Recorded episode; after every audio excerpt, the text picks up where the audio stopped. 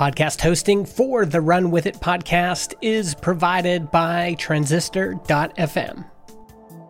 Welcome to Run With It, the podcast that brings you business ideas from established entrepreneurs. Each episode, you'll hear a new business idea and the exact steps our guest would take to get started. Follow through, and you can earn a free mentoring session with today's guest and potentially a business partnership. Here are your hosts, Chris Justin and Ethan Janney. I'm Chris Justin. And I'm Ethan Janney. And on today's show, we have Manoj Agarwal. Manoj is an entrepreneur, investor, and CTO of TetraNoodle, a software consulting company that helps startup founders with tech projects. Manoj started his career at the age of 15, working in a factory for 12 hours a day, 6 days a week, earning only $2 per day. By leveraging modest educational resources into better opportunities, he has become a technical leader and CTO of multiple startups. Through mindfulness and meditation, he broke through the emotional and mental barriers he faced along his journey. Manoj remains passionate about education and spirituality, now helping other entrepreneurs achieve their business goals. To find out more, you can visit InnerGamePurpose.com. Manoj, welcome to the podcast. Thank you so much for having me. I'm so excited to be with you. Pleasure's all ours, Manoj. We're very excited for this conversation.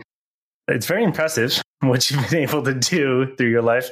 That's a kind of change that a lot of people dream about making. So we're excited to hear about how you would guide other people with a new business idea, which is the focus of this podcast. So let's kick things off. Tell us about an idea that you would like our listeners to run with. Sure. Yeah.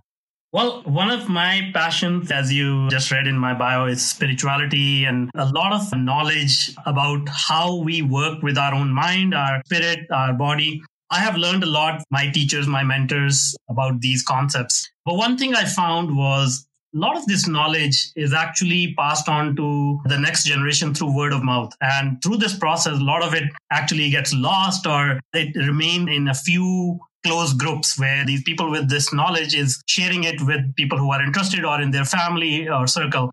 And it's not getting out there to general public. So one of the ideas that I have been exploring is to find all these mentors and spiritual leaders and take the essence of their teachings and put it in one repository where people can access it, learn from it, and improve their lives. I've been talking to some spiritual leaders. I've been talking to some consumers, and I've gotten good feedback around this idea. So we can talk about this idea if you like. That sounds very interesting. I guess we'd like to hear a little bit more of the background in terms of, it sounds like you are getting into that. Who are you trying to serve? Who are you picturing when you're talking about this? Tell us a little bit more about the problem, I should say. Yeah. So the key thing here will be, first I need to figure out what will be the target audience. Who are we going to serve through this platform? Should we get into that nitty-gritty steps on how to go about building this? So I'll cut in here just to summarize kind of what we've stated as what you might call the problem. And I would say that what's coming across is it's really roadblocks. Particularly, we'll get into who the audience for this, but it sounds like entrepreneurs is going to be in there as a major portion of who those people are. The special problem is people want to get somewhere and they have a roadblock. And specifically, the problem is they think that they need one thing when they need another is probably a part of what that problem is. Sure. When I work with my clients, people who are looking for help, advice, coaching, a lot of times they're working at a very superficial level, meaning they're always talking about, okay, I want to get to the next level in my career, in my business. What are the strategies I should use? What are the tactics I should use to do that? And then through my own journey and talking to a lot of other people, what I've determined is if we don't work on ourselves, if we don't focus on learning about what are our own biases, our own belief systems, our own thought processes, and how they were shaped through our personal experiences in life, it doesn't really matter what tactics or what strategies I use because those strategies may be really beneficial for me, but if I'm not in tune with my own self, I will end up self-sabotaging myself and, think that, oh, this is not going to work. And maybe I won't even try it, or I will try it in a way that is not really going to produce results. So whenever I work with clients, I try to dig a little bit deeper about their own journey. And if required, introduce themselves to their own thought processes. Like, a quick example could be some people think, sales is a it's a dirty word, or they don't like selling because it means they are asking for something in return. And that goes against their spirit of giving or helping other people. And that could be linked with some experience they had in their childhood or whatever. So it's very important to get to that level of detail and figure out, okay, what are the hurdles, their own hurdles that they are facing, and what is the root cause for these hurdles? Where are they coming from? Where do they originate? And generally, these thoughts, these beliefs, they are directly linked with a specific event that happened in your childhood, where you experience certain disappointment, you experience certain hardship, and you tell yourself through that experience that never, ever I'm going to try this in my life. And that slowly starts to become your truth, your internal truth. And now that truth guides your decisions, your day-to-day life. If you grow up thinking you'd never want to do sales and you're thinking about launching a company, it's not going to work. So no matter how much I tell you, okay, launch this app, this is a brilliant idea, what I do, that's not going to work. So the first step is to understand yourself. And that's where, this whole concept of gathering this knowledge about ourselves comes into the picture. Because if you start with that, then everything else becomes so much easier. And this is not just like, my own perception, some hippie agenda. If you look at some of the big names, talk about Steve Jobs, talk about Mark Zuckerberg. Steve Jobs, as we know, he spent a whole portion of his life in India learning meditation and all that stuff. So he actually, if you read his autobiography, he attributes a lot of what he was able to achieve to his work on his own mind. And when Mark Zuckerberg went to Steve for advice, when he was, growing Facebook, Steve said to him, the first step you need to do is go to India and learn meditation. Not, okay, build a product, or this is you need to do with UX, or this is what you need to do with technology. It's more about work on yourself, right? And that's documented. And actually, Mark Zuckerberg spent 1 month in India learning meditation before coming back and expanding Facebook. That is where I take my cues. And that is where, I see, okay, this is a valid way of doing things and changing or transforming your life. So I noticed that in some of your materials, you've mentioned that you have a spiritual practice and that spirituality has been important to you, but you highlight that it's non-religious. And I'm curious, because I'm sure listeners might be thinking, oh, I'll get into this app. It's just trying to enroll me in some sort of religion. It's, I'm going to become this, you got to follow this guru or something like that. So just to clarify for listeners and people who are interested in this idea, what's your approach to explaining the difference between the spirituality that can be found here versus the religiosity that people might be a little bit disconcerted by? The app is just a conduit to the content that can help you resolve these issues. So an app itself is not going to do anything until you actually consume it.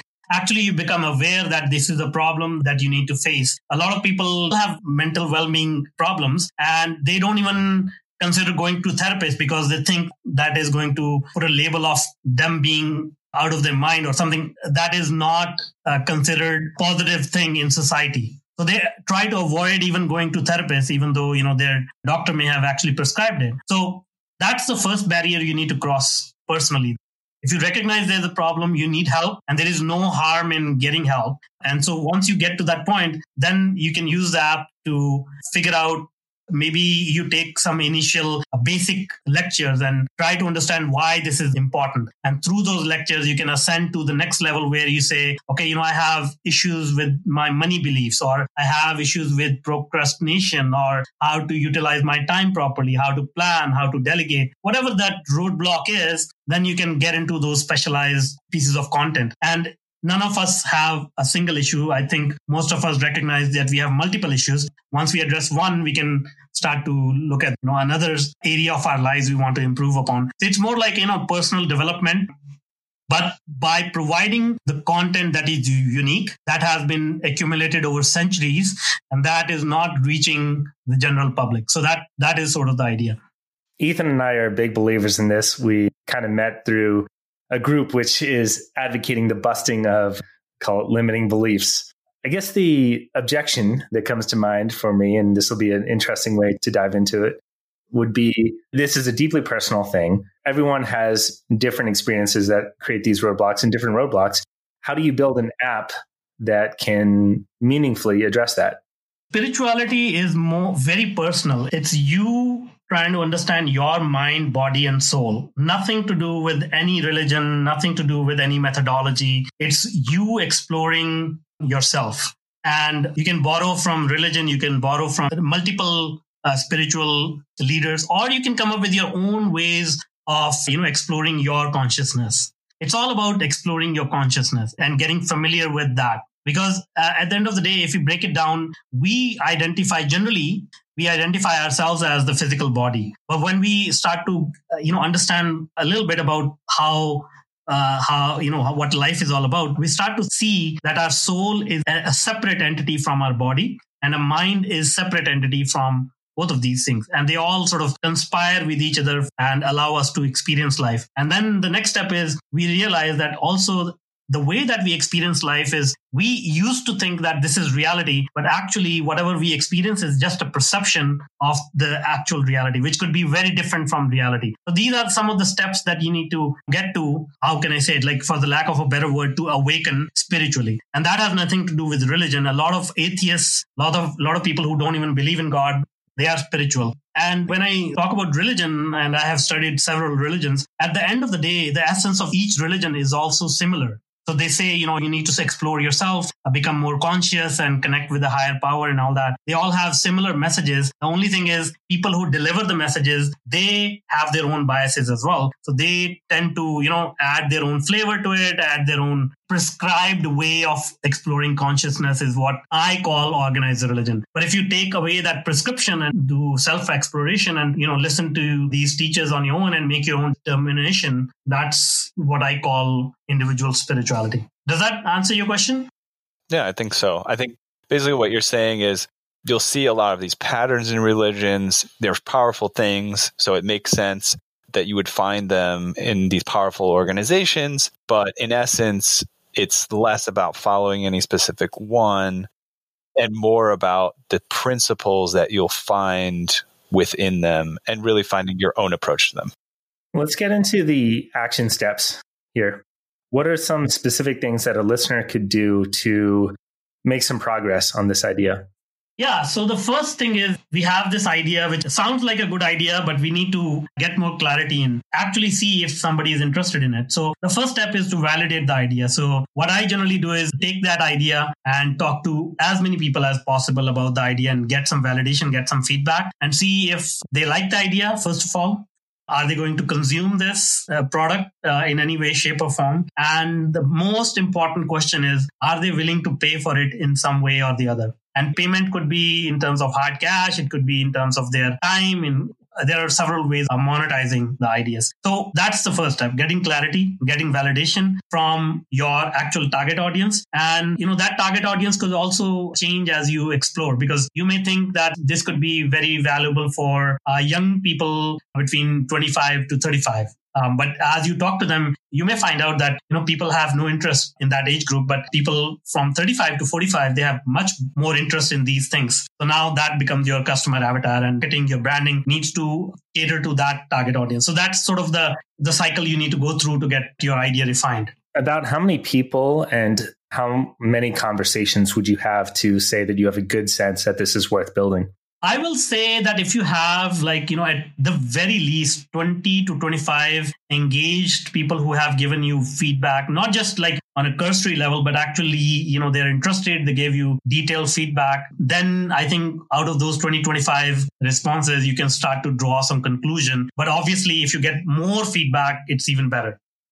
And so just to get some clarity for the process for someone, it sounds like you would have someone spend some time maybe not differentiating too much in the beginning. Maybe you're just talking with friends and family. Hey, I have this idea. What do you think? Of course, you'll get some people who are skeptical. It doesn't matter.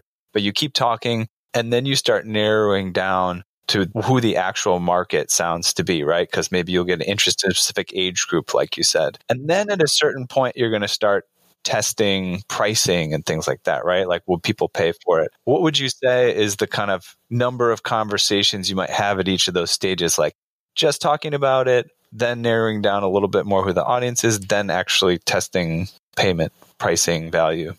in my approach, I never separate them. So first of all, when you mention friends and family, I try to avoid that because friends and family, they could be very nice to you and sometimes, you know, give you objective feedback. But if I do talk to friends and family, one question I do add always is, okay, I'm really happy you like the idea, but will you pay for it? And that's when real feedback comes out. Because a friend or a family member generally not say it's a bad idea, but as soon as you say, will you pay for it or invest in my venture? That's when they say, you know what, like, let me think about it. Or, you know, I don't think, you know, you need to do a little bit more work before I can start considering paying for it or investing in it. And that's when you know that they're not really giving you the picture. So even if you don't talk to friends and family, I always think that you need to bring monetization right into the first conversation, because if they say it's a good idea, but I'm not going to pay for it, it's still not a good business idea. It may be a hobby idea, but not a business idea. The question that comes to mind is pondering what is out there already. I'm thinking of companies like Mindvalley and other spiritual education type platforms. That's the most prominent one that comes to mind. What would be different about this business than what Mindvalley offers? The way that I look at the world, avoiding competition is almost like a myth to me. I don't really think that in this age, there is a way to avoid competition. The only thing that we can do is find a different niche, right? A different, slightly different niche, or package the product differently, or target the product at a different audience. Because pretty much every field you see, like, you know, you want to buy a car, there are 10 different brand makes, and within even the same brand, there are 10 different models you can pick from. You want to buy a shirt, you want to buy food, whatever there is, there's lots of competition. And then the other thing is, this is also related to my spiritual journey where, you know, I used to think, okay, there's only limited amount of money. There's only limited amount of opportunity to go around. When you sort of, you know, look at the world from a different angle, you see that the world is abundantly, you know, even if your idea competes with Mindvalley, if you can execute it well, if you do all these steps, you can still find a niche that may consume your product, and they may also consume Mindvalley product. It doesn't have to be like one or the other. So it's about figuring out what is your focus, what is your audience, and how you package the product, and not necessarily be afraid of competition. It also sounds to me, just to give my own answer from what you've said before, it sounds like you would think about targeting more towards implementing ancient wisdom, but it's not as much so trying to connect you directly with it. It's more connecting you with a modern day modification of it or something. Exactly. That's a big differentiation right there. But that being said, earlier, I won't hesitate if we feel strongly enough and we collect enough data and there's a place for a competitor of Mindvalley. I mean, that's perfectly okay as well. Right. And I think it's clear that if you could start with this idea of connecting people with ancient wisdom and teachers of ancient wisdom, and slowly as you ask questions and differentiate and find out what you actually need to do, it may turn into something different. Exactly. Yeah. That's another thing, you know, the nature of business is like, you know, we call it pivoting, and you have to do quite a bit. And, you know, the more data-based decision that you make, you may find through your journey after you collect enough data that it's time to pivot. And that's okay as well. And that's baked into the process itself. Let's take us back to these action steps. You've had 20, 25 conversations. You have a good sense for where you want to go with this idea. What's the next step? Yeah, so the next step will be to start preparing a model through which you can determine whether this venture is a success. So what I'm basically talking about, some KPIs. So it could be revenue per month. It could be number of users, new signups per month. It could be the time spent, an average duration of the time spent by each user. So these are all the KPIs that we need to collect and determine whether our project is going in the right direction or not. So if we get initial feedback that is positive, we still want to make sure that it is going in the right direction as we launch our app. So those are the KPIs we need to figure out what are we going to track. The next step will be to actually start building the product and start offering it. And again, here, you know, rather than jumping full force into building the product from the ground up, we can build a smaller version of the product, which we call MVP, minimum viable product, bring it to market, offer it to the people we talk to and some other people similar to those who have expressed interest, and then start tracking the KPIs. Like, do we see any signups? Do we see people paying for it? Do we see people spending enough time on the app? These are all the signs or feedback loops that will tell us whether the project is on track. You know, the assumptions we made while building this, they are still valid or not. When you're launching this MVP, I imagine that you would start with maybe just one course or a couple courses. Is that what you were picturing? Yeah. It could be even like one course. It could be like a PDF. It could be like, I don't know, whatever that minimum viable product is. We will need to determine it based on the feedback we got and figure out what is the most important aspect of the solution to the potential client. So if they are looking for, course, we got to put in a course in the first MVP launch. Or if they're just looking to figure out, what this is all about, it could be just like an ebook, a PDF, or whatever that case is, in the MVP stage to prove that you are getting enough traction. People are actually buying into this idea and they're actually enthusiastic about it. I always advocate to sell on day one. So when I said earlier, when we are doing our due diligence, getting feedback, one of the important questions we ought to ask is, are you going to pay for it? And then a follow-up question will be, how much are you going to pay for it? Right. And so we have already done that due diligence, initial feedback collection cycle that people are going to pay for it. So when I say PDF, I did not mean that, necessarily we'll give it away for free. It's just that we determined that for the MVP, a PDF could be enough. And we may be able to charge something like $1 or some, I don't know, whatever that number is that we can charge in the MVP stage. That is the best case scenario, because if you can prove that people are going to pay in the MVP stage, a lot of startups don't reach that stage until much, much later. So that will be my approach. And again, I'm trying to simplify here. It may not work in all scenarios. In many cases, you may have to give away the product for free to get initial feedback. But my preference will be to start generating revenue as quickly as possible. And just to elucidate a little bit more, let's say you have a PDF that you're giving to people that you find is something that people are wanting, looking for. At what point is the charging, because you have to test prices, you have to know you're making something of value. Yeah, but exactly. A PDF or an ebook sounds like the type of things you might be giving away. How are you making a transition between those minimal viable products that are free versus minimal viable products that are paid? What are you thinking? No. My main thing is that I don't want to inject myself and my biases into the product. I want to make all those decisions based on the objective feedback I'm getting from the customer. So if they say, I will pay for a PDF, then I will offer that. If they say, I will pay for a course, I will opt for that. If they say overwhelmingly that they're not going to pay for anything in the MVP stage, then I'm not going to force them to pay for anything. Make sense? It depends on the feedback you're getting directly from the consumers. So in actuality, it sounds like within this type of a project, you could go in saying, I want to build an app that helps people connect with ancient spiritual wisdom.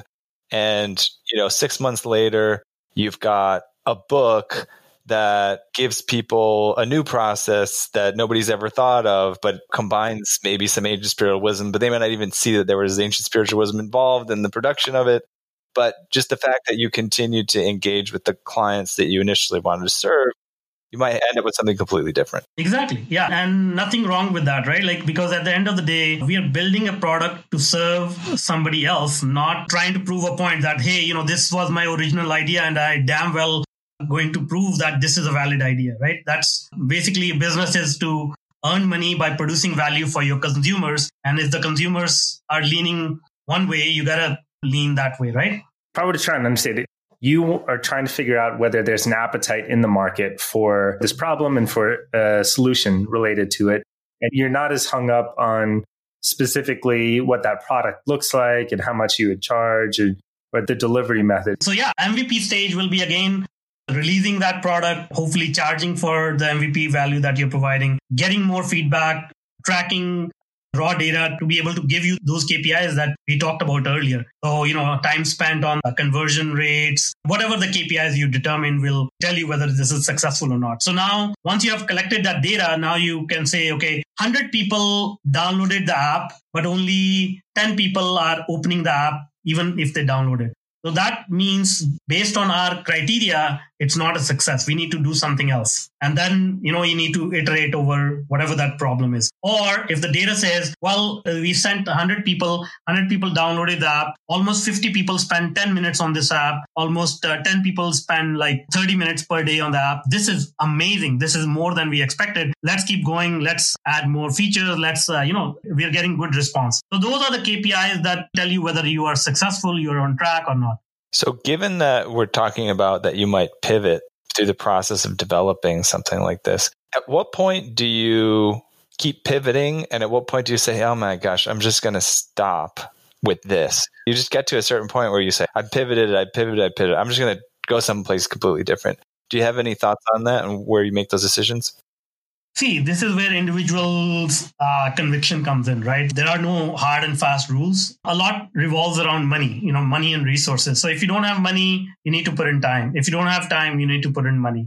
So there comes a point where both of these things run out, because if you're not getting success, there's a mental fatigue that sets in. There's a financial fatigue that sets in. It really depends on your conviction, whether you want to keep going or you want to give up as an entrepreneur, or you want to completely pivot and work on a brand new idea. And I wish there was a formula for that, but it's basically upon the individual. And they say, okay, I launched an MVP. I thought it'll do much better, but it didn't. But I know there's a clear path from here to where I want to take it because I've got feedback. I have more clarity now. I can build it. Or they can say, I thought it was a good idea. I got some feedback, which is really terrible. I should come to my senses. This is not going to work. Might as well cut the losses, move on to another idea. So that is an individual decision they can make at that point. Right. But I think the word conviction sounds interesting here. This sounds like an interesting perspective on conviction, right? So it's like, it's a conviction based on principle that this is an idea that people need, but I'm just not hitting it. I'm just not delivering it in the right way, as opposed to, I love this idea. I have so much conviction that I love it. I think it's great. So it's like a different type of conviction, I think, that people are typically familiar with, being attached to an idea versus sort of conviction that there's a need for it. Yeah. So always, I try to incorporate the component of direct feedback from the consumer. So my individual conviction means nothing if it is not coupled by some feedback from the consumer. So when I said, like in this scenario, let's say we determined that 100 people downloaded the app, but they're not using it enough. So that means there was some interest. Those 100 people saw something to take the action, download the app on their phone, but just didn't feel compelled to log in. And that now becomes a problem which we can work with and figure out, is there a feature that is missing? Is there something we can make it easier for people to log in? Did we educate them enough? What are the benefits of logging in? So that becomes a focus problem to solve. And then we can say, okay, this is the problem we can solve. Let's brainstorm on what we can do to solve this problem. And then again, collect the feedback. So let's say we make a tweak. We make it easier for people to log in. And then we collect another set of data. And now we determine, because of all the changes we made, 100 people download the app and then 25 log in. That means there has been a more than 200% increase in the KPI we were tracking. So we are going in the right direction. Things are working out. Let's keep going. Or we spend a whole bunch of time tweaking things and blah, blah, blah. The signups are still 100, but people are still not using the app. At that point, you have to face the reality and say, okay, is this really a good idea? Or we are missing something. And that depends on case-by-case basis. It seems like this would be a two-prong problem. I mean, multiple prongs, but at least the two big prongs that come to mind are creating content that is good enough, engaging enough for people to want to pay for, and two, building a vessel to contain that content and getting people to come back to that vessel. It could be an app. It could be a website, something else. What do you think about the strategy of, let's say you were making a video course, of creating the course or getting this content producer to put that content on Udemy, which would be a platform where there are already a lot of people on there who are used to paying some amount of content. There are always deals on Udemy. Might not make a ton of money out of it, but you would get that user base there to provide rapid feedback. There are other platforms out there where you can do similar things with PDFs. What do you think about that strategy? So yeah, again, always, in my opinion, these are different ideas that you can brainstorm, but then take it to the market and then determine what will work. For example, you said, yeah, I mean, I can publish it on Udemy, but I know I don't want to be on Udemy for the long term because it's not going to produce the profits that I'm looking for. But Udemy is a very quick way for me to test the market and see if people are interested in it.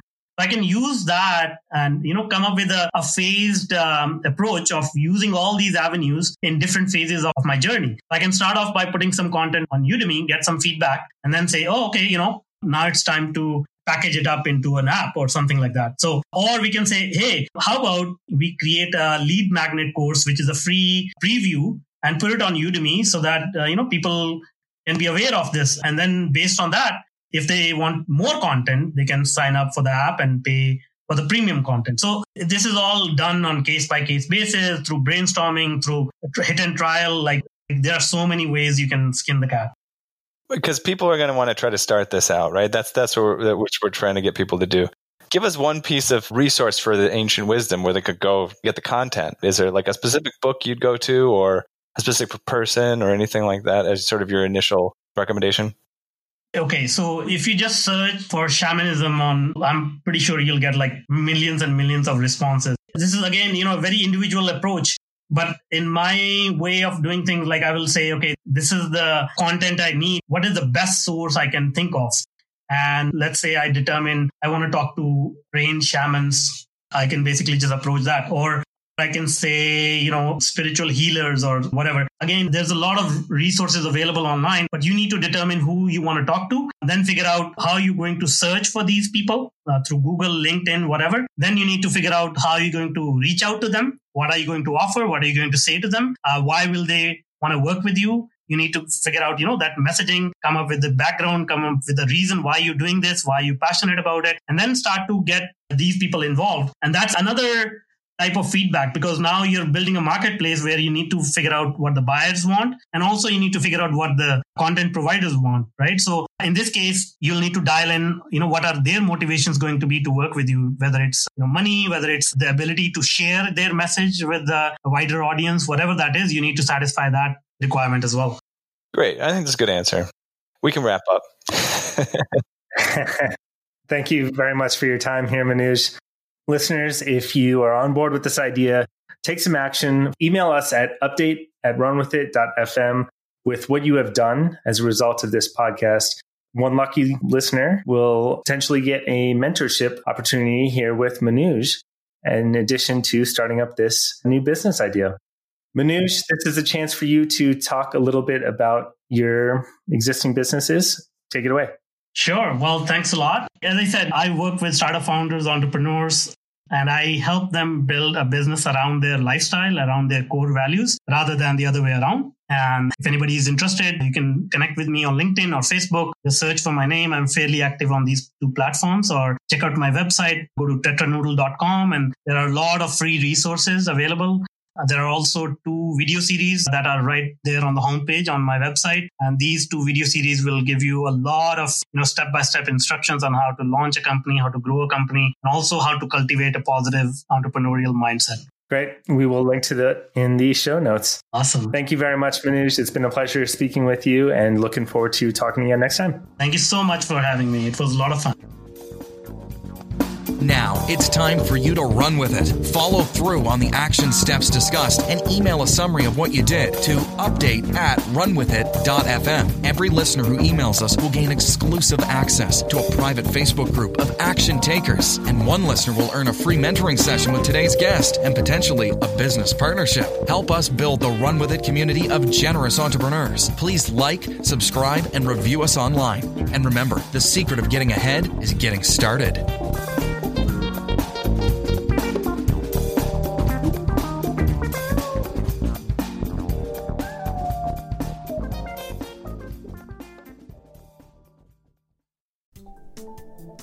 The podcast hosting for the Run With It podcast is provided by Transistor.fm. They host our MP3 files, generate our RSS feed, provide us with analytics, and help us distribute the show to Spotify, Apple Podcasts, and more. If you want to start your own podcast or you want to switch to Transistor, go to transistor.fm/run, that's RUN, and get 15% off your first year.